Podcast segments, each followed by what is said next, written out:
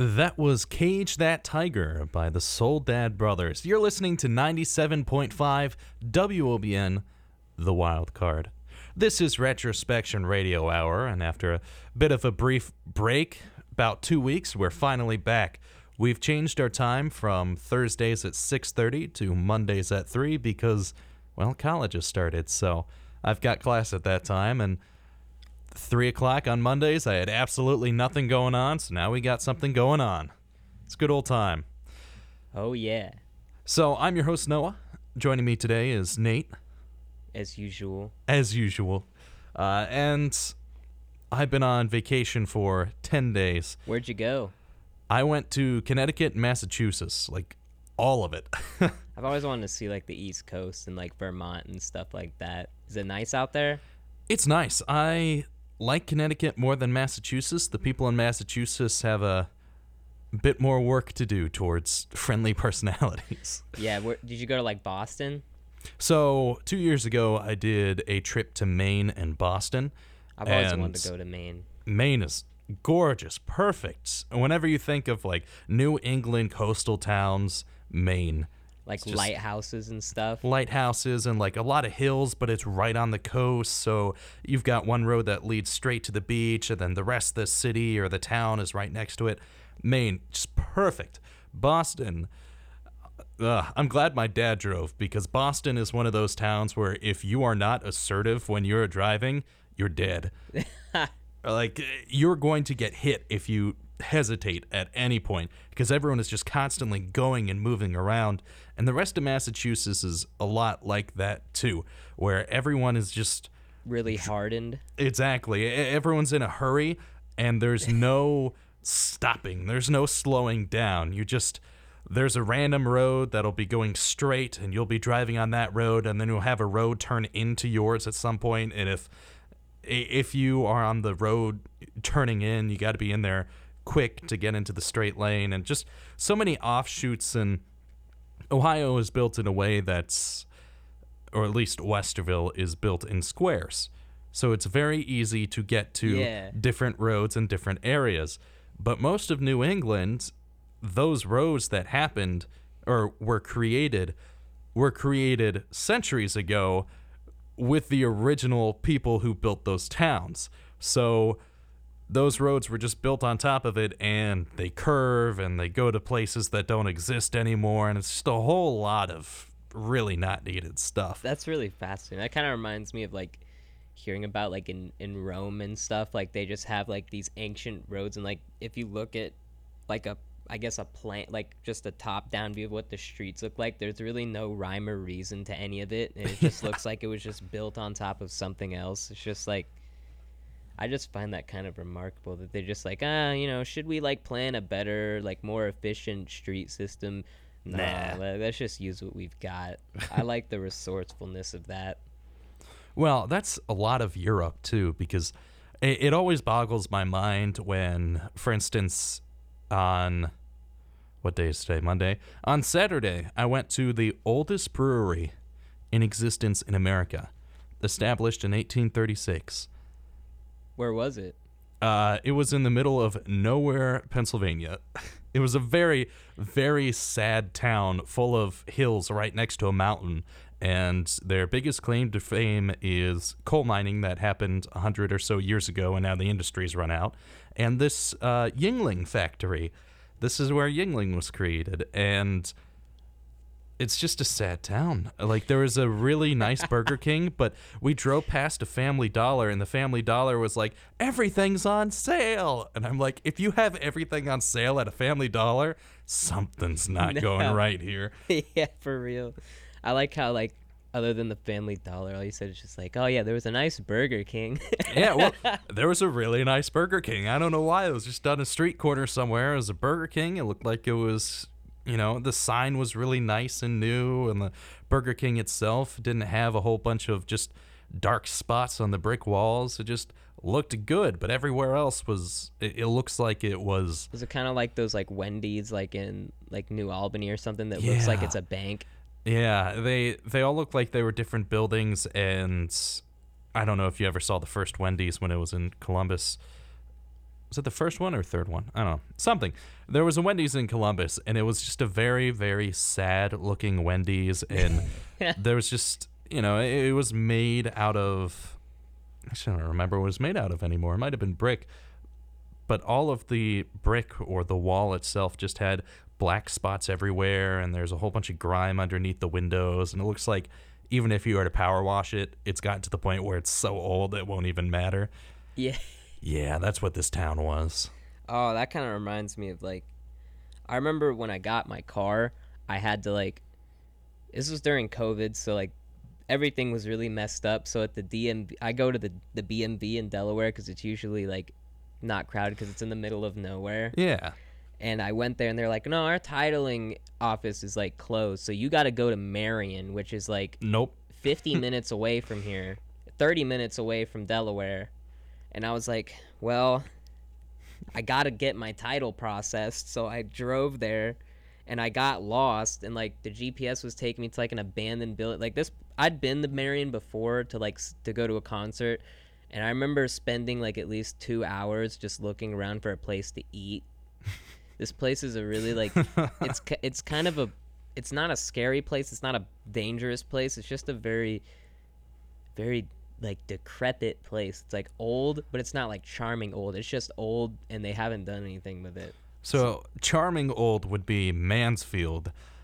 Yeah, not or like old. or like Uptown Westerville or like Yeah. Yellow Springs. This was not that.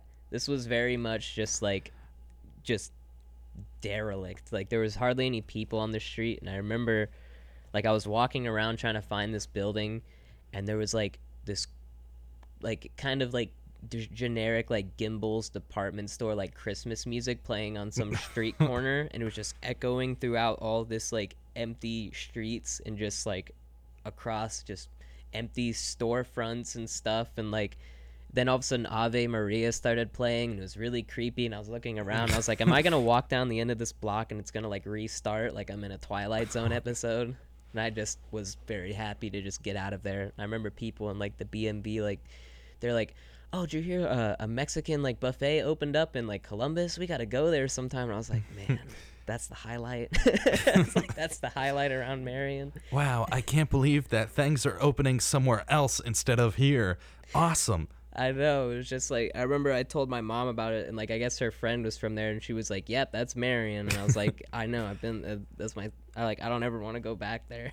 There's a uh, a plane. Actually, I think I think it's just a military history museum uh, between Marion and Mansfield, and that's somewhere where I've gone quite a bit. I've enjoyed it. I've gone two or three times. It's privately owned, and it's The museum yeah. was it cool? It was amazing. They had stuff out back, so lots of planes and carrier planes and just things that you wouldn't see in a privately owned museum. A lot of the times the public stuff that, you know, gets the government tax dollars is able to put out really uh, amazing things to see in their museum, but this Yeah. one, I mean, it's small.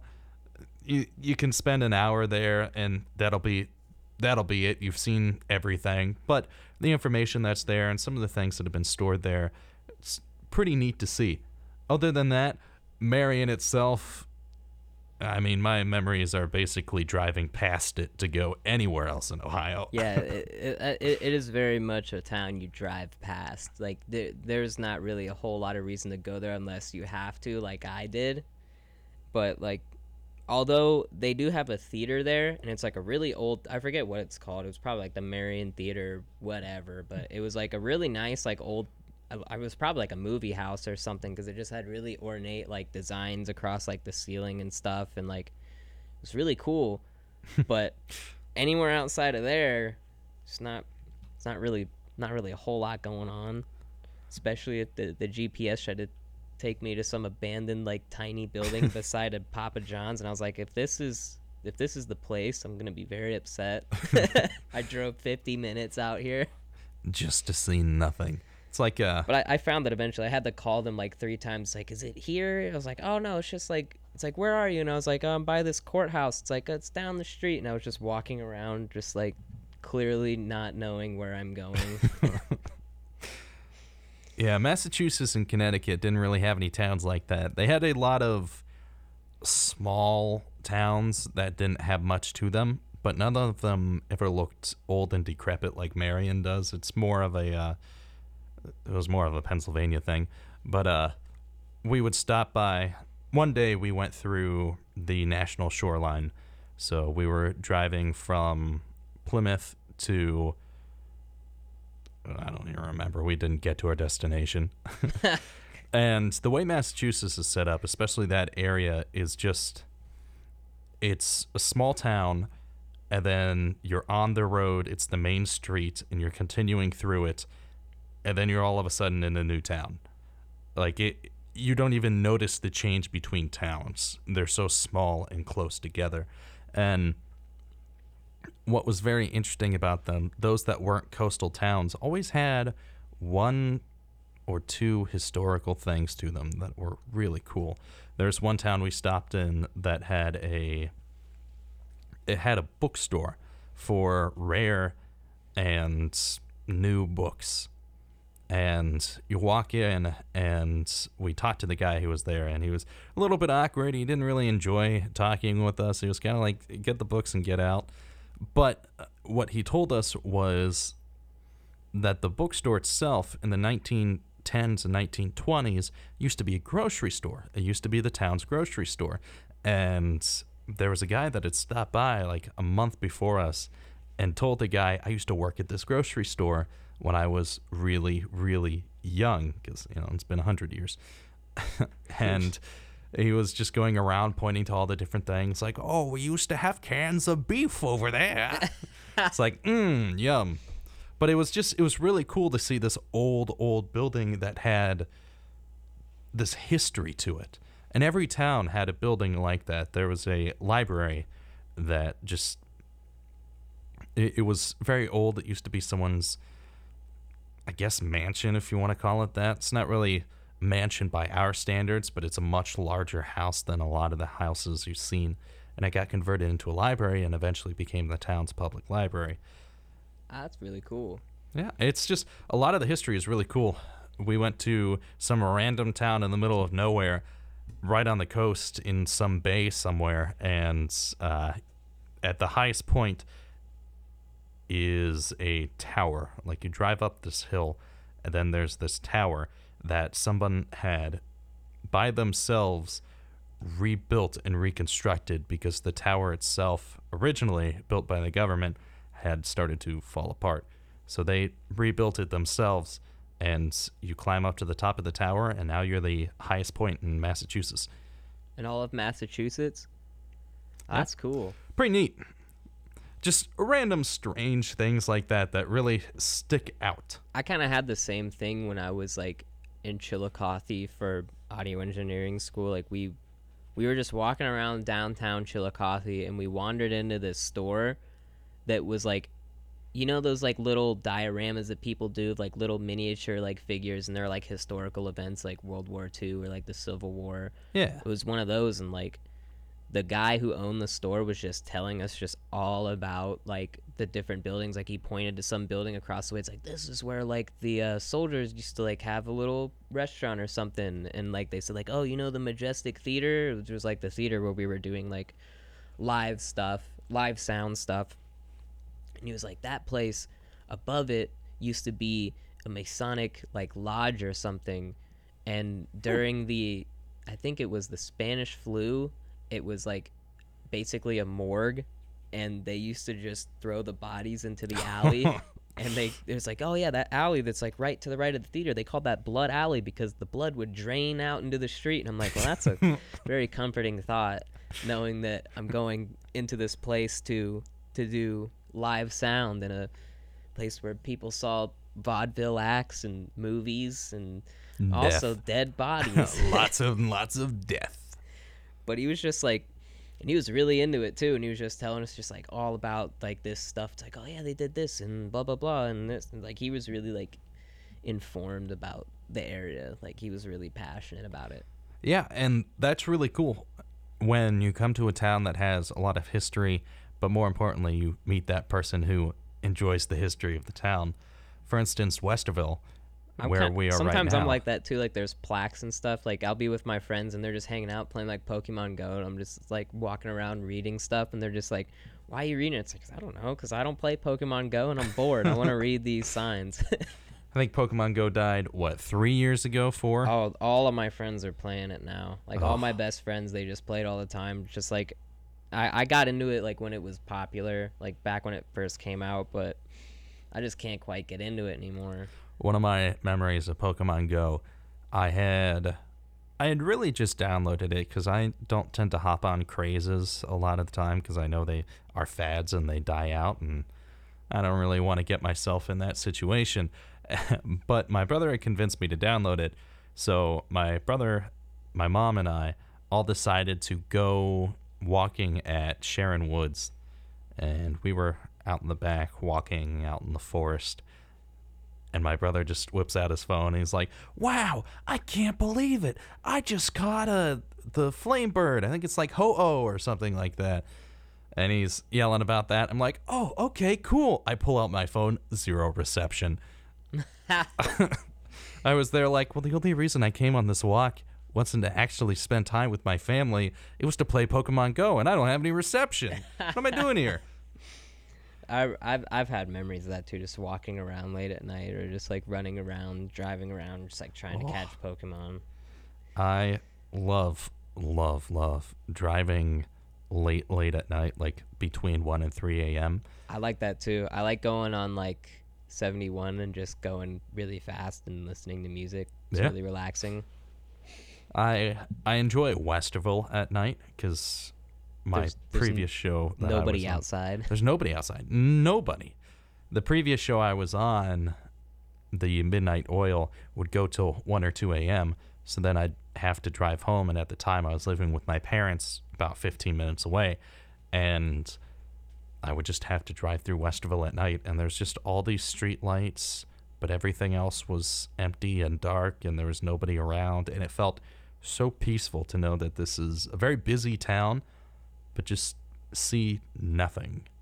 Yeah, it is kind of weird. It's like it's really busy, but like nothing's open late. And it's just like I just kind of like wa- I just really want something to be open like really late, like a anywhere just that's not a bar.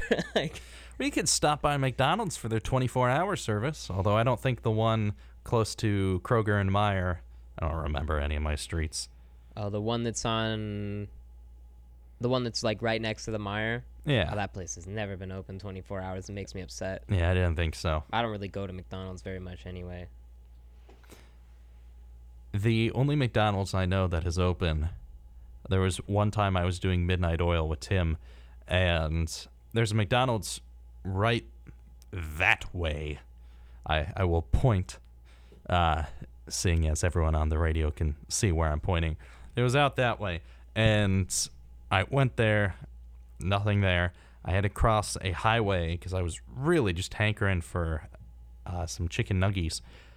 I crossed the highway, Oh, I know, went to I know, I know about those hankerings. You know, sometimes you just gotta have Yeah. those chicken nugs. Exactly. They're just yummy. yummy nuggy.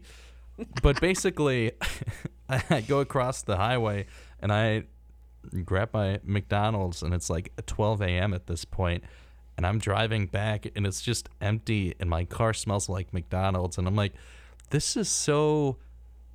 I don't know if it's depressing, just a 19 year old guy driving around in his car with McDonald's at like 12 a.m., or if it's kind of serene. I it is kind of serene, honestly. Like just, I just like driving around on the highway and just seeing like just the lines of street lights and stuff. Like, I don't know. It's just, it's oddly comforting. You know, you just kind of get the list. I just, I have like a, you know, I just put on my playlist with all my chill music, and I just kind of zoom just- on down the road. Zoom, zoom. Except on 270 because there are cops everywhere. But 71, nobody. you Nobody. can go a little faster on that. Won't say how fast, but you can go a little faster. You'll get away with it. I don't want to incriminate myself, but you can go a little fast. The uh, street lamps at night are really, really great to take photos of. To tie in, Retrospection Radio Season 4, the main cover art that is currently being designed is of a street lamp light shining down, the moon above, and someone standing in the shadow of the light. So you just get to see these really harsh shadows, and it's contrasted with really bright white lights from the moon and from uh, from the light itself. Pretty cool picture. that does sound pretty cool. Is it like a photograph or is it like a painting? So it's based on a photograph, but I added some more stuff to it, and now it's becoming a graphic design image. So someone I have a friend that childhood friend that we've known for quite a while, or that we've known we've known each other for quite a while, and I hire her to do things because she is also a college person, but she's going to school for graphic design and artwork and all that stuff. So I figured I'd give her some money, help her out, help her get some experience, and then she can say, Yes, well, I professionally did this for somebody else. Look at my artwork. Isn't it amazing? You should hire me. You always got to have that resume material. Always going to have the resume material. That's true. So that was a nice 21 minute tangent of just life. I like when that happens. Life So- comes at you fast, you know. Let me tell you, life goes fast. Living life on the highway, going down 71.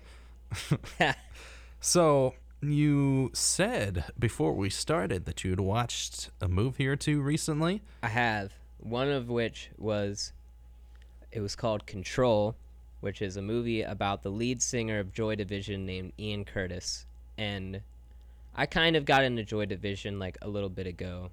Sometimes I get into them when I'm feeling down because it's good. It's just very moody, very dark music, and it's really cool.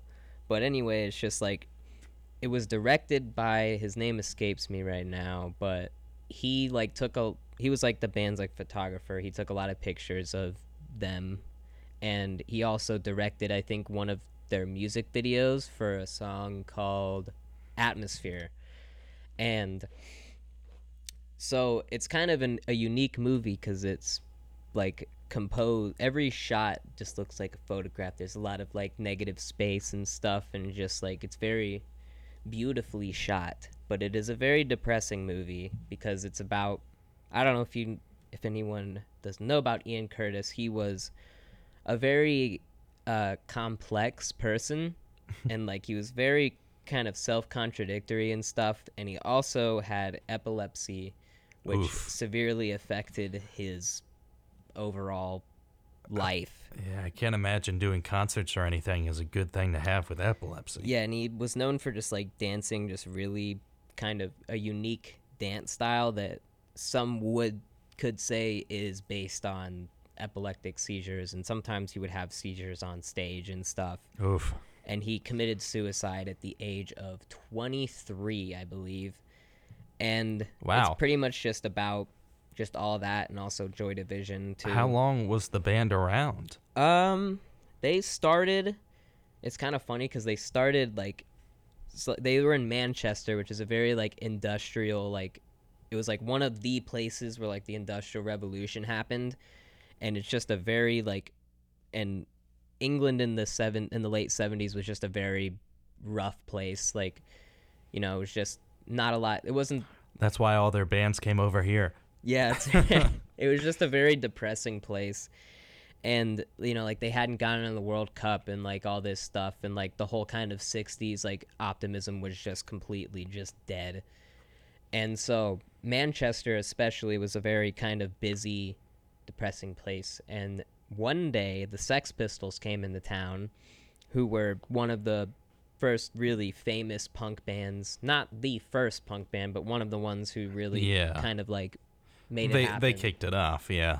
pretty much. They kind of kicked off the whole movement, so they all see him, and I think some of the people from the Smiths and like you know like Morrissey and stuff like they saw them too, but. Joy Division was there, and they were like, "Hey, we're gonna start a band." And at first, they're like a punk band, and I think they started out as like Warsaw, but then they they went to record their first album, which is like a post punk like masterpiece called Unknown Pleasures. And they had this really crazy like producer named Martin Hannett who would just like was like, okay, first we're gonna take apart the whole drum set and record every piece of the drum set individually, and we're gonna use a spray can for a snare on one song, like a, a can of tape head cleaner, or something like that, and like, and like just really weird stuff, and you just like tell the. He was just a mad genius, and he'd tell people, "It's like, oh, I want you to play this again, but slow, but fast." I want you to go as contradictory like as possible. It's like more yellow or something like that, and he was just just a, a nut. But and he uh, and they became really successful. They wanted to be like really loud, aggressive punk rockers, but instead they made this like really monolithic sounding kind of just soundscapes, just kind of just like really eerie stuff. It's really cool. And when you're feeling kind of like down and whatever, it's like it's it's it's really good for those times, you know.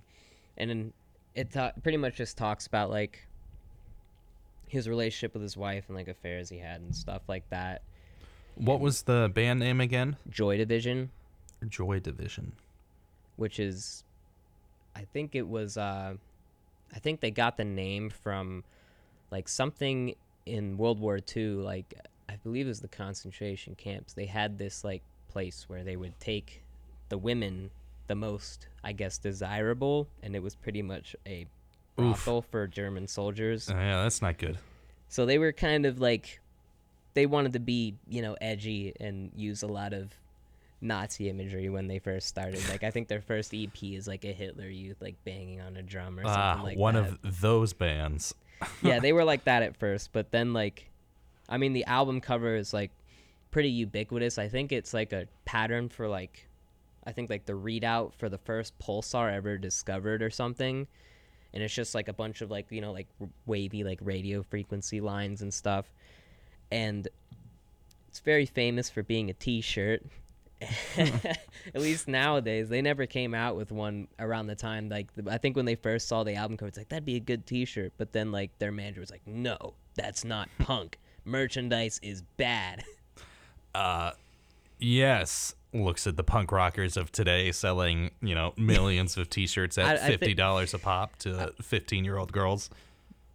But yeah, pretty much just pretty much it's just about that and then like it's a very it is a very unique movie being that there's not a lot of movies out nowadays that are like completely in black and white and stuff like that.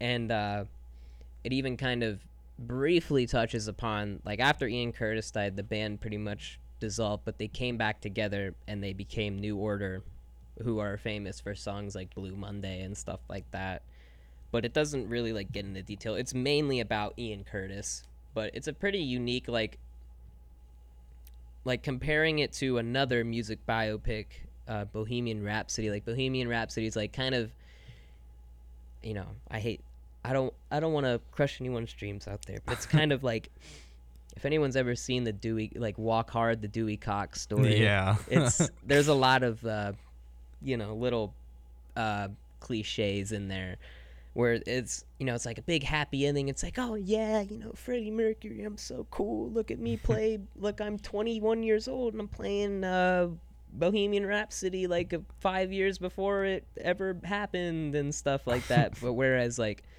you kind of get a little bit of that with uh joy division like with Yeah. control Well, people don't want to watch. but like it's it's not triumphant like it's a very it is a very kind of depressing movie but it is very beautifully shot which makes up for it like i don't really like some people you it probably makes some people cry i don't really cry during movies not all the time sometimes but not this one. Pop quiz: the only movie you cried on. Oh, there's a couple movies I've cried on. I remember the earliest I can remember was like some movie called Life as a House. I Oh. don't know oh. what it was. It was just on- Yeah, it, yeah. It was just on the TV, and I wandered into the living room, and it was like halfway through the movie, and I watched it, and then like the end happened, and I was really it made me cry, but I don't really remember all of what happened. All I remembered was this guy was building a house, and at the end of the movie he dies, I don't know if they finished the house or not. I can't remember. What's more important, the death or the house? I don't remember. I honestly can't remember. I don't even remember if the movie was good or not. I just remember the ending made me cry. Also, 2001. Life is a house. also, uh, Guardians of the Galaxy 2 kind of made me cry, but for one reason only, because they played "Father and Son" by Cat Stevens, and that song makes me cry, and that's not fair. Ah, yeah. See, that's uh laugh at this one. Cat in the Cradle or Cats in the Cradle.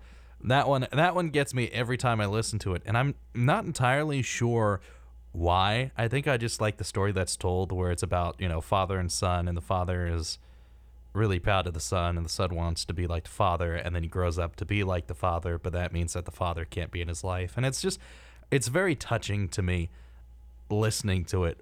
But in general, people are like, "Oh, cats in the cradle, cats in the cradle with the silver spoon," and you're like, "Hmm, you know, maybe the lyrics don't sound as uh, enticing as it does to me." But that's one of those. Marley and me got me. Yeah, that made me cry a little bit. I'm not gonna lie, you know, I, I that that that got It's me a a little sad bit. When. I Well, saw it's- it. it's I remember so when well it done. came. I saw it like around when it came out, and I saw it with like my mama and pop pop and my brother, and I remember kind of like crying at the end. Not like as much as other people, but I did tear up a little bit. Ah, yes, must keep masculinity. I did not cry as much as others, but I certainly did cry. But man, at the end of Guardians too, like once I heard those open, like I I heard the opening chords of like Father and Son by Cat Stevens, and I was like, you can't do this to me. What like- point was that? Was it that was when Yondu died, and they were gonna do. They did Oh. like the whole crazy space funeral thing. Yeah. But like, I remember when I first heard it, I was like with my dad, and like, like he played the song, and just it was like a really touching song, and it made me like kind of teary eyed. And then I heard it again, I was like, you can't. I was like, Yeah, "You well- I was like, you cannot do that. I was like, that's not fair. it brings back it brings back memories. I uh I didn't cry during that movie, but I definitely was very sad if Kurt they Russell played a, died. if they played a different song, I probably wouldn't have cried. But they yeah, it was that just song. that that song has memories It was that song in the context and like the context, and I was like, was like, come on, man. Come on, man. You're doing what you're supposed to do. Make me feel emotion. Stop yeah, like that. movies don't really make me cry so much as like some songs make me cry. Not all the time. Every time I listen to them, although I remember like there was one song. It's called "These Days" by Nico. She was like the lead singer of the Velvet Underground for like their first album. It's the one that has like the banana on the cover. Yeah, I have no idea who that is. Oh well, the Velvet Underground is like this band from the '60s, and they did like really crazy kind of experimental kind of rock music, and they also combine elements of like '50s pop and stuff. It's really like kind of Interesting. unique, but the uh, lead singer, I guess, of that first album was this. I think she was German, but she was like a model, and her name was Nico. And she had a solo album, which was written by a bunch of other people, but she eventually got to like write her own stuff. But on her first album, there's this song called "These Days." And it's just a very like skeletal, just kind of guitar and like you know a lot of arpeggios. She's just like like I don't know what it was, but I remember one time I was like riding in the car and I was listening. I just started crying and I was like, "What is going on?" It's hard. See, for me, it's uh, like I just didn't know why. I was like, it, I don't know. It's just like a really touching song. Just got like strings and it's just very kind of stripped back, but it's just like very yeah, it's just bare bones. The sometimes the less that's in there, the more it makes you feel. that That's why true. piano pieces can be really amazing, even if it's just the piano. So, for me, I don't remember if I ever cried to this. If I did, it would have had to have been as a kid. Toy Story 2 with Jesse. There's a song that plays. Oh. When somebody loved me, everything was beautiful. You're unlocking stuff that I just long forgot. I can't remember the last time I watched Toy Story 2. Well, see, that was my favorite one out of the Toy Stories. I, I've watched all of them, and just the second one is the one that always strikes me. I like Jesse's story a lot. Is that the one there. with Stinky Pete? yes. Al's Toy Barn. yeah, Al. I remember him. Ah, yes, and the whole Zurg thing. I, I liked the Star Wars imagery and illusions as a kid. I liked that a lot. I always had a weird relationship with Star Wars. I remember when I was little, like I think I probably liked it, and then there was one point I was like, "Star Wars is stupid. It's ever it's dumb." And then like now I'm just kind of like, Star Wars is pretty cool. Yeah, I was I was the same way as a kid. I same thing with Batman and superheroes.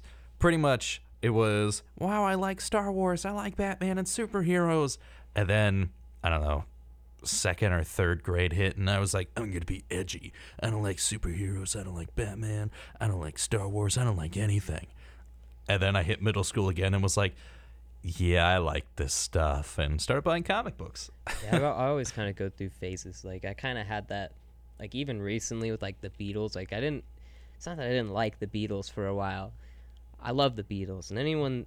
And honestly, this might be a controversial opinion. Any person that says the Beatles like suck, they're just saying that to sound cool and stand apart. I don't care what people say. But anyway, I kind of went through a phase. Where I wasn't really listening to the Beatles because I was just like, ah, man, that's just like that stuff where people are just like, oh, I'm different. I listen to the Beatles. but then like I listened to them like recently. I think I listened to like Sergeant Pepper, or, like Magical Mystery Tour, and I was like, you know what? It's like the Beatles are cool. You know, I'm not a, I'm, I'm not ashamed of it.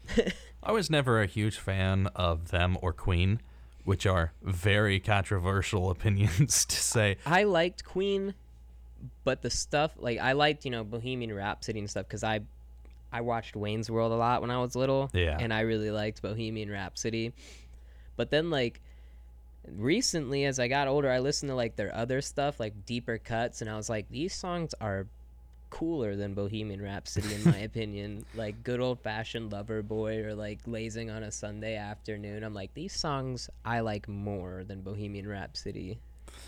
I mean, I, I gotta say, really, the only stuff I've listened to from Queen is the Bohemian Rhapsody stuff. So I, I can't blame you for that. yeah. Well, it, it was only ever on the radio, and whenever I hear it on the radio, I'm like, oh, okay. Well, I heard the song five minutes ago on a different station. I don't want to listen to it again for the thirtieth time. We listened to it a lot as a kid. Anything Oh, yeah, Queen, used- was always on in the car. I used to listen to it a lot too when I was little. I was like, yes, the Wayne's World song. But then I remember when I was little, I was like, what's this beginning part? I want to get to the part where they rock out. yeah, and actually have rock and roll. but like, I I do like Bohemian Rhapsody. It's a great song, even though it's played nonstop. But I'll tell you, like, recently, even though it's played all the time as well, I really like Stairway to Heaven, and I've gotten really love that song. Like, especially like the beginning and the part where like the 12 string guitar comes in he's like ooh makes me wonder and, like Yeah, It's I just- I it's love like the that- very beginning of that song that a lot. whole The rest of it's kind of the whole song is like a hero's journey. It has like an exposition and like a rising action and a climax and then it resolves at the end. I'm like this is a really good song. And it kind of makes some parts of it kind of like make me a little bit like sad. It's so good. i don't know. It's just like some parts would just really touch me and i'm just like i'm like what are you well- you're, you're bringing out strong emotions out of me and i'm just sitting here at work listening to this on the radio. That's the uh, that's the one thing I think music can do better than almost anything else, because you have three minutes and you can tell an emotional story. With the book, you can do the same thing, except Even it's a like, lot of pages and a lot of time. But just three minutes, you could take someone from "Man, I'm having a great day" to "Why do we live? like Why I, should I keep going? what am i doing here Why is there music? What is music? I'm so sad.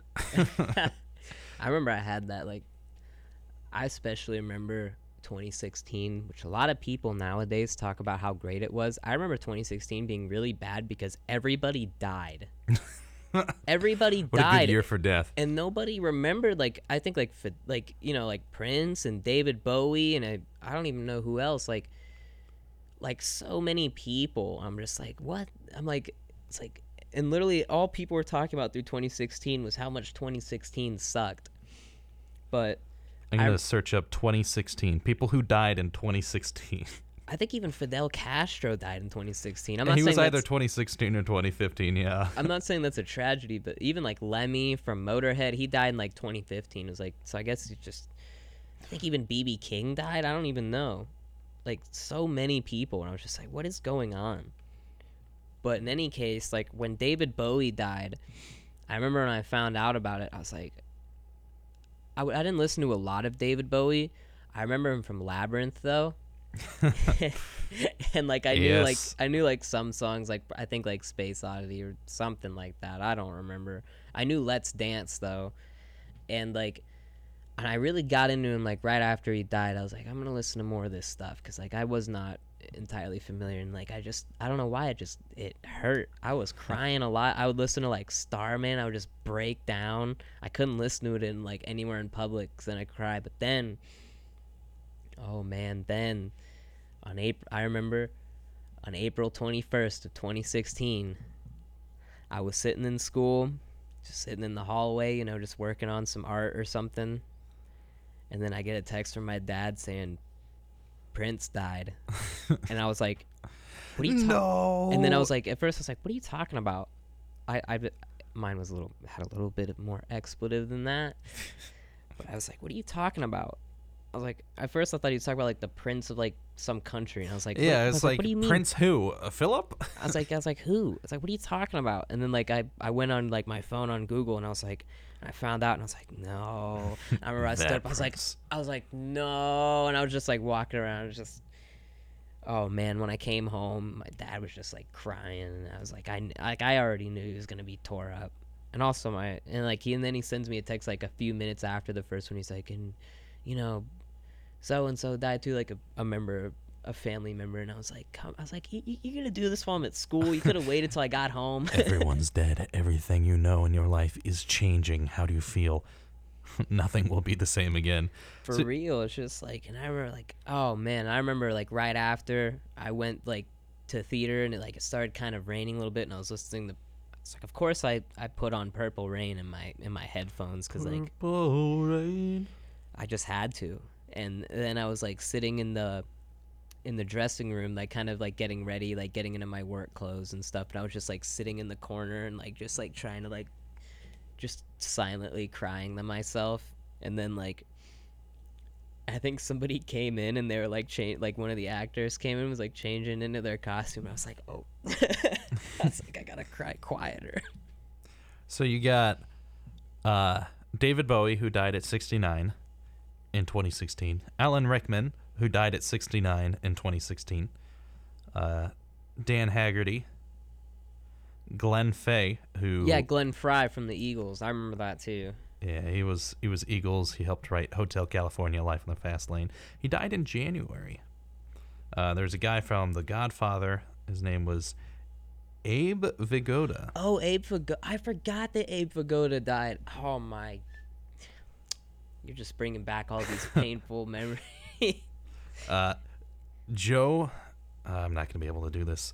Joe Alaskey, Alasky, who was the voice of Bugs Bunny, Daffy Duck, and other Looney Tune characters. I honestly didn't hear about that one. Yeah, he died in 2016.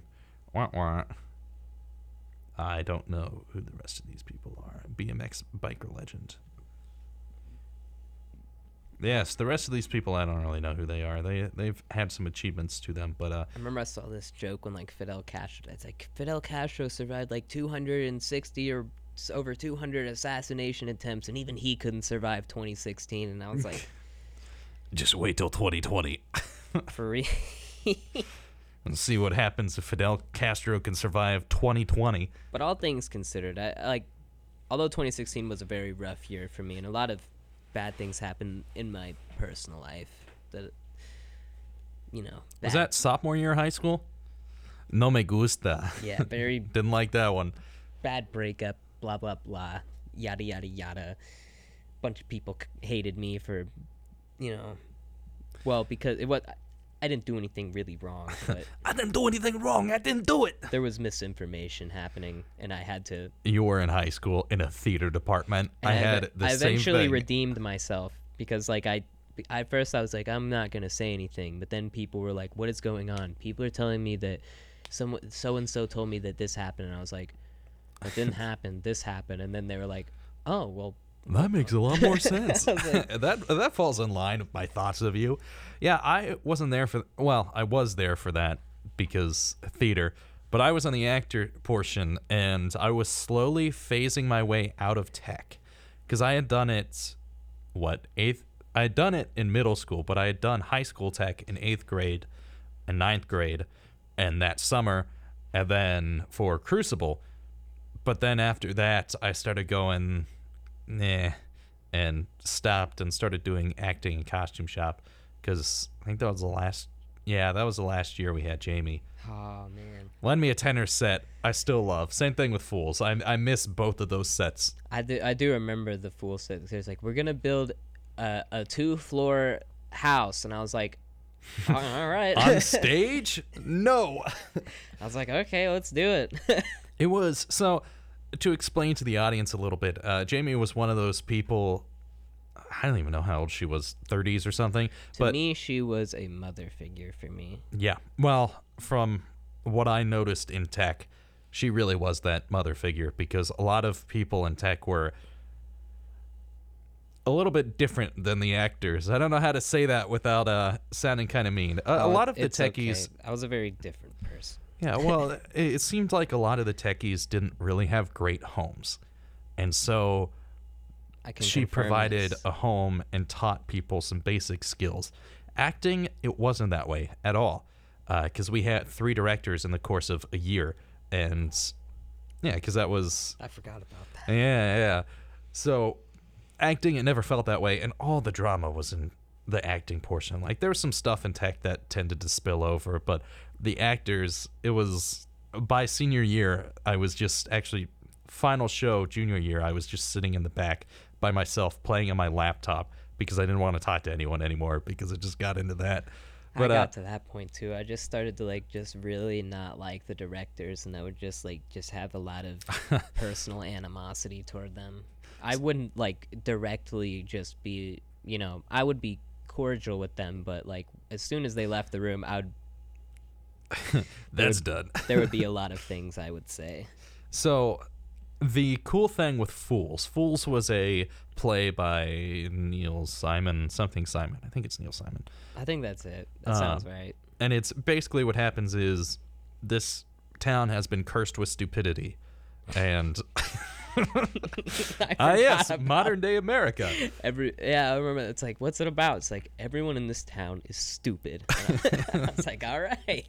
I like it already. So basically, what happens is uh, there's this girl that needs to learn. So these teachers hire this man from like Russia or something to come in and teach her, and they end up falling in love and getting married. And it, they break the curse by falling in love and by uh, being able to teach someone because the curse was like, you guys will always be stupid unless one of you can learn something and. That will break the curse, and she learned something, and it I, breaks for, the curse. I almost forgot about all that. All I remember was that everyone was dumb and there was Yeah, a well, house. I played the character that was stupid during the curse and afterwards. that was a fun role to play. I don't know what happened. I don't know what the main main plot was or any scene whatsoever. I don't think I did any. There was like no set moving, so like a lot of the time I hung out in the dressing room. yeah, so what happened with that one? This was really cool. Uh Jamie and a lot of the tech people stayed late one night and painted the entire floor black, which normally happens anyways. We did that before every show. But then her and I believe it was Elizabeth and a few other people stayed and painted individual stone bricks to make a stone brick pathway from stage right to stage left and you it went from uh oh no i'm forgetting my stage directions it went from front of house to or sorry I almost forgot about downstage that. to upstage. And it was this really intricate, amazing painted walkway. And when we came into practice the next day, it was like? Who did this? And the walkway led up to the two story house. And the way that this was designed was I the house I was remember doing a lot of the trim in the house. Yes. The house itself was connected to like a city street. So the pathway goes through the city street to the house. And the city street had small vendors and stuff. It was just a wall that or a very long wall that had some doors in it that people could enter through and that's where my character was most of the time. But this house had a living room facing the audience with furniture set up and you could see the walls behind them and just all of these things. And the audience was able to view that living room. And then there was a door that opened and led up the stairs into the second story. And then there was you a have balcony on the s- I was about to say it's got like a Romeo and Juliet balcony that's happened, which also has a staircase off the or a staircase, a ladder off the side of it. We used to have a We were gonna put like a slide that like, cause someone donated. like people used to come in and donate wood, and someone donated their old play set like from their backyard. I remember that. So we had a slide, and they were like, "We're gonna put this slide on the back," and like we tried it, and I was like, I was probably one of the only people that could fit on it because I was just so little. There's like this. It's well, like, we'll- I it's like we'll still have it here just in case, but we're not gonna use this. so we did Little Mermaid that year, and I can't remember. Did you guys use the slide in that set design? I don't remember. All I remember from that show was I was the guy who did the bubbles in the Ariel's grotto. But uh, I was the bubble boy. That was a very important role for me. People really liked it. Because I remember the first time we did it, they're like, "It's like okay, stand in here and point this bubble gun out of the, out of the hole in the in the in the ceiling of this thing." And I was doing it, and they just saw my hand and just this gun, and they're just like, "Okay, we're gonna put a fan in here." that set wasn't as impressive because it had so many moving set pieces, but it was still pretty cool. So for Lend Me a Tenor, Jamie built a two roomed hotel oh my gosh. that was that had working electricity in it. because that was fun for the reason that I actually got to watch the show because like there was no tech crew, so like all of us tech people had to be the uh, ushers, Ah, and we got to, and I liked it because I got to dress up as a bellhop. So I was offered a role in that show and turned it down and was assistant director with the director. And basically what happens is to describe the set a little bit more for me to be able to tell my story. The uh, stage right portion, which is the audience left portion of it, was this really large dining room and kitchen full of chairs. There's a sofa there that you could have sat on, and then you could walk off to the kitchen, and there were doors exiting in and out, and it just had so much to it. There were paintings. There was, it was a very impressive set for a high school play.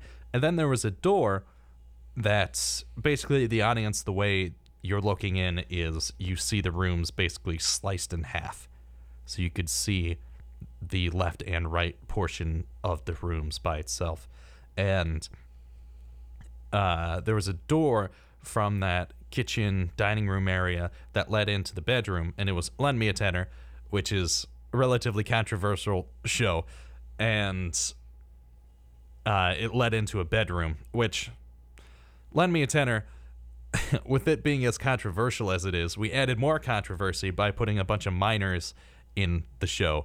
And you know basically what happens is people accidentally end up with the people that they weren't trying to end up with and love interests and you don't see it on stage because it fades to black but like you know 16 and 17 year It's olds heavily implied heavily implied that there which are uh, that there are relations happening. so controversial, but that's what the bedroom was used for, um, naturally. And at one point, we had this guy, and the best way to describe him is wacky, waveable, inflatable arm man.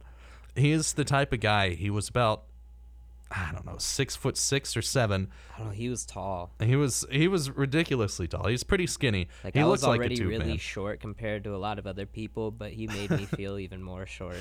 and, and he was very i think it was adhd i never asked him about it but he was very flaily so his arms and legs just went everywhere but he had like the grip of a god at one point he just put his arm around me and i just about died from being choked because he was just so strong but he, he moved his arms around a lot, especially when walking or acting or doing anything. And he was playing a silly character who did that anyway, so it, it fit him very well. and he flung his arms around, and as I said earlier, there was working electricity.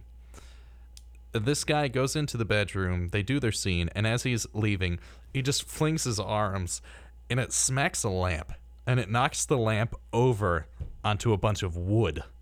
And And then he picked up the lamp and like took it out the door or something.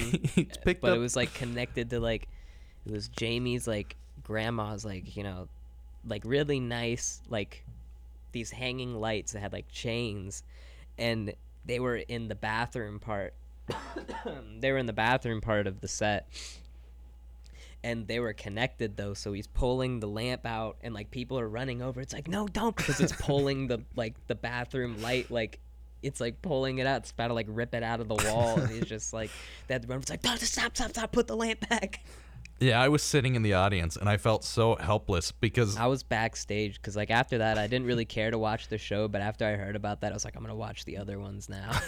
I was like, you've you've you've sold me. it wasn't quite as interesting. But as I was watching it with, or like for the rest of the shows, but as I was watching that part with the director, I shot up out of my chair and just watched him as he yanks the he, he yanks the lamp out. The best part was when he was on stage. He seemed very confused as to why the lamp wasn't like moving with him. Why there was a little bit of force pulling back. So he kept kind of yanking it and saying his lines and continuing because he was just one of those guys and he's pulling it out and going with it and then he walks off stage he walks through the yeah he walks through the door off stage with the lamp in his hands because he had knocked it over and didn't know what else to do with it and everyone was just like what did that just happen what do we even do about that we can't stop the show and be like sorry this guy's trying to start a fire or something it's just all right he took a lamp the uh, the walkie-talkie yelling, "He's got the lamp. He has got the lamp. Put it down." I remember a lot of things going wrong, just like in general. Like I remember during Fools, it was opening night, and I had to be the one to open the curtain. I didn't want to, but I was just hanging around, not doing anything, and they're like, "Okay, Nate, you're gonna do something. You're gonna open the curtain, all right? Simple enough." So I go to open the curtain. Famous last words. I go to open the curtain. It's time to open the curtain. I'm pulling on the rope. Nothing's happening. I'm just pulling and pulling, and this other guy comes. Like, what are you doing? I'm like, I don't know. I'm pulling the rope. It's not opening. He comes over and like we both start yanking it, and then the rope falls. The rope breaks, and then like it just falls down on top of us. And I look up, and I'm like, what did I do? and then they're like, and someone comes. And it's like, what? What are you doing? Why? The? bro-" I was like, it's. it- The, the the curtain that the rope is broken, then- so they had, so someone had to run out on. I think Jamie ran out on stage and just pulled the curtain open and just like I think like zip tied it together like so it wouldn't fall back out. And I was just like, I was like, and they're like, that's not your fault. I was like, I I broke it. I was like, what do you mean? What do you mean it's not my fault? Well, But in retrospect, I was I was pulling on the wrong rope. I was pulling on the closing rope. But I think the thing was already gonna break anyway. But Oh, I yeah. just I I helped it. so the the thing with that theater department was It's not one of my proudest moments. yeah, there, there wasn't a lot of new stuff there. We had the spotlights that you and I used in middle school. I Those like- had been around since 2003, and no they bueno. Worked, they worked. The gels weren't good, but they worked. I liked. I kind of Yeah. liked them. So they slowly, over the years, got more and more dim. But so what happened was junior, senior year, a church came in and upgraded all the lights and the system, which means that spotlights were useless at this point. Uh, but I don't know. I just miss being a spotlight operator a little bit. I That did. fun. I did miss that. I, I did that at first, and then I was like, I want to be backstage in the darkness. and I remember like during Crucible, they're like, uh, "We need someone for like the marshal or something." It's like, "Do you want to do it?" And I just remember just like, "No, absolutely not." and I'm glad I didn't because that show was really boring. Yes, I was talking with my brother on vacation, and that was one of the things he said was, you know, I had to wait two hours before you came on stage. I will say I don't even remember what happened in Act One because I was asleep the whole time. I'm like, well, I I just that's could- okay. I remember just being very depressed and just very just like miserable. Very high that- school. during that whole show, I was just like, "This is awful." I was like, "This." I was like, "I mean, I mean, everyone was Well- doing good, you know," but I was just like, "This." Like, I got nothing to do, and at one point, I left. Like, I I wanted to just, I just left to go get a drink from the vending machine, and I came back, and they're like, "Where did you go? Why did you leave? You're not supposed to leave." And I was like, there's not a scene change for 45 minutes. Am I gonna sit here and it's like, well, we need you in case something happens? And I was like, okay, I'll sit here, but I'm gonna have my headphones in, and you're not gonna stop me. And I'm gonna listen to music. And I remember listening to a lot of Jimi Hendrix and stuff. That show, like, the first scene was- change, I was so defiant. the first scene change that happened was when I got on stage in Act Two at the end of the show for the court scene, because everything else was uh, it was a very dialogue heavy show. very dialogue heavy. It's the Salem witch trials. The Crucible is what that is. Uh, based on the book, the play is, I would say, equally as boring as the book. There's uh, not much that happens there. I never had to read it in high school, but a lot of other people had to. I never did. I never knew about it. I was like, "What's the Crucible?" It's like it's about the Salem witch trials. I was like, that sounds pretty cool. And then that sounds fun. It's not. some of the set was cool. I liked one of my favorite parts of building the set was I was tasked with covering things with old wood. Like it was like a bed and there was like a fire holder thing, like a firewood holder thing. like a And there- sconce? Yeah, something like that. But it was like made out of wood. And Interesting. they were like here's what you're gonna do you're gonna you're gonna cover you're gonna take this bed you have all this old wood you're gonna cover it in wood you're gonna cut it up and cover it up and i'm like i can do i can manage this. And i remember that being a lot of fun and i was like i had to build the firewood holder or whatever and like i had to cover that with wood too. And i remember being very like particular. It's like well this this wood will go here. And i'm like i'm gonna use this and that. I'm gonna cut it. I was like i was very i remember i was measuring stuff. I was like I was just really good with like cutting little things like trim and stuff. Like I was just the guy for that. Like I remember during the one of the homecoming themes was it was framing the moment. yeah. Uh, and there was just picture frames everywhere, and I we're just- like, "What is the point I of made this?" fun of. I remember we just made fun of that the whole time, and we just had the. They're like, okay, they're like, hey, they came to us and like, we need you to build a bunch of picture frames, and I was like, okay, a lot of forty-five degree angles. Why, why not? And then at one point, I was like, I'm gonna go really crazy. I'm gonna make an octagonal frame, Whoa. which octagons with mitering is very hard to do Yes. but I got really good at it really quick, and I don't know why. Because I remember I had to do the I had to cut trim for like a library circulation desk for like the Music Man, and like I think like within like a week of like it's like they were just like you're gonna miter. I was like you're gonna learn how to miter, and I got really good at it, and they would call me like the mitering master. It's like this is Nathan, he's the mitering master, and I was like yeah, you bet I am. the only thing I accomplished in Music Man, I shot. There was a uh, there was the nail gun, where oh, the you Brad nailer. yeah, where you, you put the gun up against the thing and then you press. Oh, that was that was another thing I got good at too. That was one of my weapons of choice. I uh, I shot it through my finger. I I think I remember that. yeah, and then we all went off to dinner at the Italian restaurant down the street. Giamarco's. Yeah, I forgot about that. I I was just I was working with it, and I, I'm a pretty careful dude, but I had to get a little bit closer than I needed to to hold a piece up to create. I think they were doing the float, and uh, every year Westville has a. Was it the front porch? I don't know. I can't remember. I I I was in the shop. I remember that, and I had already shot it a couple times and put things together, and then I just shot it through my finger, and was like, "Ow, this hurts." And Jamie's like, "Oh, you'll be fine. Just we'll go get some dinner after this. Tech's over anyways." And I was like, "I shot my finger." It wasn't so to describe it. It didn't go through my finger, as in through the flesh, and then out the nail at the other end.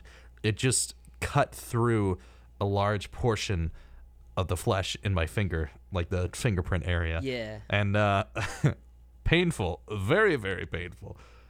Uh, The, I I, for, I almost forgot about that. I do remember that now that you mention it. Yeah, well, I can't remember if I like dropped the gun or if I just kind of went, ow, and threw the gun to the side or something. But Jamie was like, hey, you got to be careful with that thing. Don't throw the gun somewhere. I'm like, I Oh. just shot myself. I I do remember. Yeah, I, d- I remember that. I'm. But man, Oh, I, I love the that. memories. They're coming back. I'm not that old. I the, I do remember like I used to be like the guy with the Brad nailer. Like they were just like it's like you're gonna do your nails. I'm like yeah, this is me, menial labor. I enjoy. I just got really good at stuff like that. And like, was that? I do have a question relating to tech-related injuries. What was your worst injury you ever had in tech?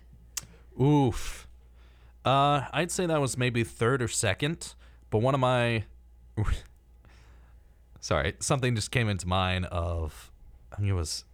It was Dylan. That's who it was. Who stepped on a nail and it went through his shoe into his foot, and he like had to go to the hospital for tetanus. I that happened to me, but I oh, didn't. Oh, maybe it was you then. No, it wasn't. It did that did happen to him, but it also happened to me a different time. But it didn't like pierce my foot, but it went through my shoe, and I I got really scared. And like I called my parents, like, "Am I up to date on my tetanus shot? I just stepped on a rusty nail." but I do remember him stepping on. I think it was a screw he stepped on. I don't know, but like, Whatever it was, it like went through his foot. yeah, I remember that. That was bad. So for me, I think the worst thing that happened.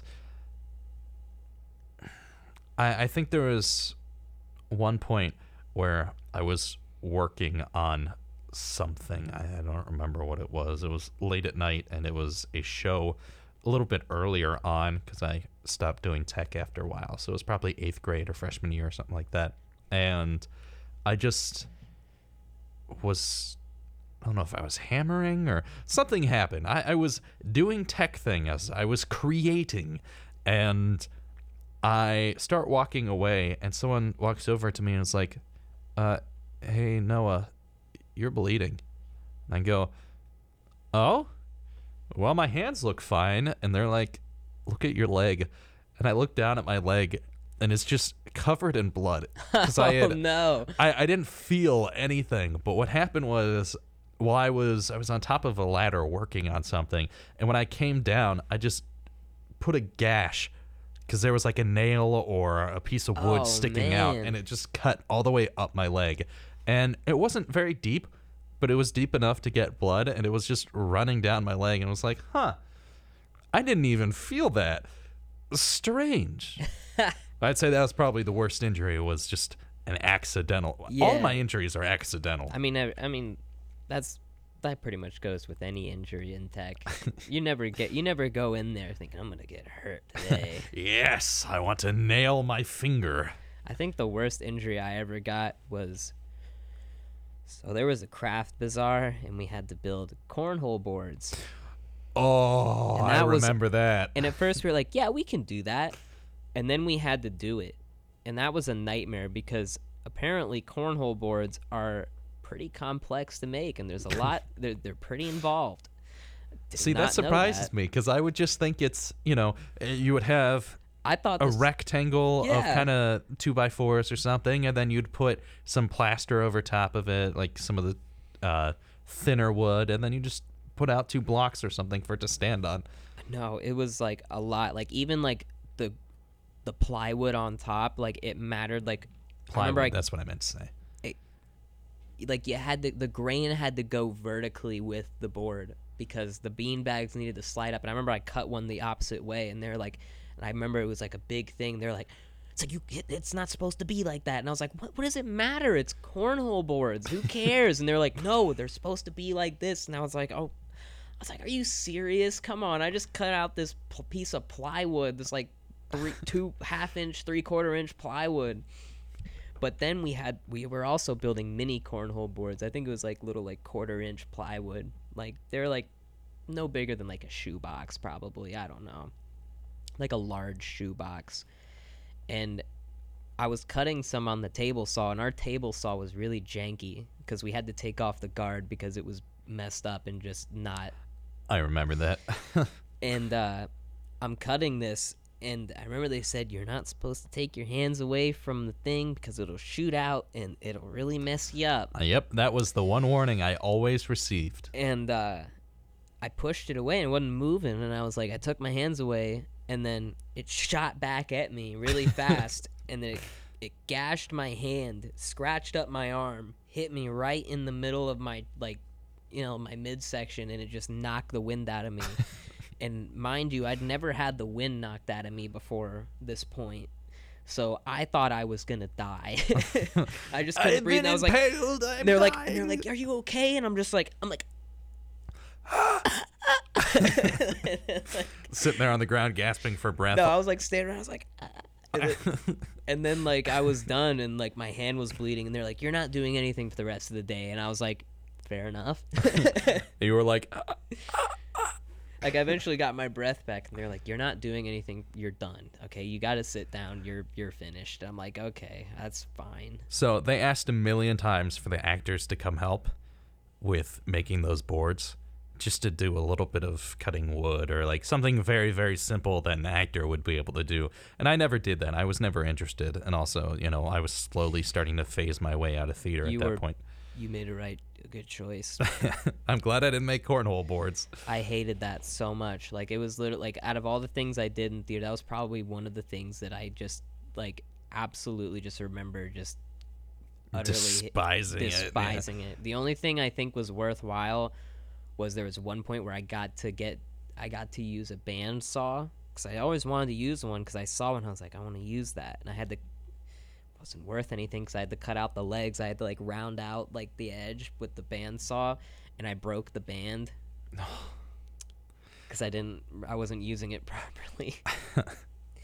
but Give high schoolers a bunch of. there was a lot of dangerous tools. I was that gonna I say, give them a bunch of carpentry. but it was so much fun. I loved it. I loved doing all the carpentry stuff, and like just doing it's trim. good skills to have. I liked it a lot, and uh, I think um, oh, I think one of the ones that I was like pretty good at, like they would always have me do it, not always, but like they would ask me to do it because like I guess I was good at it. I didn't think I was, but they always had me do the jigsaw, but I was terrified of the jigsaw I was terrified of the jigsaw. because not only is there a blade like under that's just constantly under this like board so you got to be conscious of what's under there. And i remember also specifically the first time i used it it was like keep the cord behind you because if it, if if you cut that cord with the jigsaw you're gonna die. And i was like all right. So like sometimes i would like the cuts i would do like weren't that good because i was constantly just like the cord is behind me the cord must I'm stay gonna die. the cord must stay behind me i'd like wrap it around like my leg or my waist just to keep it just like completely away from the blade and also the the circular saw scared me too Yeah, I was terrified of the circular saw and also the table saw after it shot me. There was like a, a good. There was you were a- terrified of everything. I mean, I would have to use Anything it. that could cut. I like I liked the miter saw, but there was even one time where I cut a two by four with a screw in it and it sparked and Oh, and, like, yeah. I was afraid to use the the the miter saw for about a couple days and then I was like, okay, I'm gonna go back to using the miter saw again. but yeah, there were a lot of tools I had very weird relationships with, but you know, I I got out in one piece. I mean, all I got from getting shot with the table saw is a little scar on the back of my hand, and sometimes I look down at it and I'm like, I survived that. I did not get impaled. I just lost my breath. Yeah, my my left hand took a lot of abuse. There's even like a couple scars from where like I was screwing a screw and the driver like slipped off the screw Oh, and got and yeah, my hand. stabbed it. Mm. I got a couple of those, um, but you know they're war wounds. You know, I get to like it's like a badge of honor. It's like look at these scars. You know, you want to know oh, how Wanna I see my scars. you want to know how I got these scars? well, It wasn't fighting Batman. It was something a it little bit worse. It wasn't my father. It was me. Contrary to popular belief, it was it was my own doing. I am my own worst enemy. This is true. I can, yeah, that's never. I, I, I, I very much agree with that. Sometimes I'm my own worst enemy. Both. I will be my own downfall. I mean, I'd rather have it be me than somebody else. You know, Just- I'd rather have it just be my fault because then I can't be mad at anybody. It's just like it's, it's like I did this. This is me. it's like I, I, I'm the reason why I got these scars on my hand. But you know, it's all a part of life. You know, sometimes you just gotta get scars. I never Yeah, really exactly. wanted. You learn from your mistakes. I never really wanted to be a hand model anyway. My hands are kind of not the best looking, but you know, they're my hands. They're nobody else's. That's right. They're they're attached to me. We're not taking them off. No, I I could not tr- trying to, at least. I could try to, but that w- that wouldn't be a good idea. but theater was a very. It's kind of weird to like think about that because I don't really think about it a lot because it just happened a long time ago. Yeah, well, and it's different for me because I live with the guy that I went through all of theater with. We went through all of high school together, and we always focus on the actor things. I forget about some of the stuff I had done in tech. It was always it's always nice. But, uh, Sometimes, like, yeah, I get. I talk to people that were like actors, and they're like, and I hear all these things like, I forgot about that. yeah, that existed. It's like, oh yeah, I Hmm. remember in this show when this happened, I was like, I forgot what that show was about. like I remember I was like I think I was an ASM for Into the Woods. I don't know. I did something on Into the Woods, Into the woods. but Ugh. I- I remember the whole time I was just like I never figured out what the show was about. like I, I really tried to pay attention. I was like, I remember I asked like, I think it. No, I wasn't the ASM, but I was like with her. Like I was good friends with her. I was like, what is going on in this show? And she's like, this and this and this. And I was like, and I remember like I, I looked at her like it went like toward the end of the show, and I was like, you know what? It's been four nights, and all these times we've like rehearsed it, and I still don't know what this show is about. And that was me when I did costumes for Game of Tiaras, which was oh, that was my first ASM show, and also my last show. that was So- uh, it took me that long to be ASM, but I finally. Well, no, the first time I was ASM was for like a couple days for a generation show. oh yeah. but I had just gotten surgery, so then they were like, I, No. I specifically remember Dylan coming up to me. It's like you cannot be ASM because you are under the influence of a surgery, and I was like, well, I can't help that. I was like okay. That happened to me too. I was it was actually Music Man. I had spent so long building the set. I was ready. I was going to be something important. I was going to be something. And then I had I've got really bad ears and I had an ear surgery in neurotesplani. And I was under the influence of you know Surgery. I was gonna say of surgery, whatever it was they were giving me, and I wasn't allowed to operate or do anything. I was gonna do spotlights, that's what it was, and I wasn't allowed to operate or do anything. So they, uh, they made me the curtain pager. So whenever people, whenever people left the stage, I'd be standing there and I'd hold the curtain back for them to be able to walk off, and I'm like, ah, this is humiliating. I would rather just sit at I home. think one of the most humiliating things that happened to me in Music Man was I was like fresh out of eighth grade and I looked like a little baby man, little little boy, and uh, the guy who I think was the mayor, I don't know, he was like one of the older people in the cast, and I was in his way, and he was like he had to get on stage for his scene, and I'm not joking when I say he literally picked me up and moved me. And I think like Jamie was there with me or somebody was. And like we looked at each other like, did that really just happen? like, well, and as the person like he being picked picked me up, like I was a five year old and moved me. And I was like, dropped you off the edge. like I was what? like, I was like, what? and then like there had to be a whole meeting. Like they went to the directors and like after the show, like they're like, okay, these are the tech people, and you have to listen to them. You like you don't know pick them up, please. like this. Don't disrespect them. And then like they're like, this is Nathan. Don't. he is small, but he's here and is tech. Do not pick him up. I, yeah, they, they really exploited my smallness in many ways. I was very useful to people in tech because I remember, like, I think, you know, like in the, I was the one in the grotto. I was the one who had Ah, to hide yes. behind the Shrek wall to help Farquaad open his doors. The Shrek wall. Oh. The, uh, the cast, Farquaad's castle. Yeah. I had to be the one to open it. I was his doorman. I remember that very well. I had a little little crevice hole. And uh God, I don't even know what else. I I was just like I remember we had to build a giant parade float for Seussical. It a giant Dr. Seuss hat, like a big cat in a hat like hat. And that was a nightmare. It took way longer than it should have. And what we like we made this giant hat we built a frame and we wrapped it up in chicken wire and we did like the flower thing except we had like tissue paper and we like Oh. stuffed it in and like flared it out to look like flowers Yeah. and that took forever because we had to do little hole by little hole and i remember i had to like it was up against this table because this thing was way too big to move so i had to like squeeze under this table between like lockers and the hat and i was like like putting through it's like nate it's like nathan you gotta go under here because you're the only one that can fit in here and i was like okay. Why?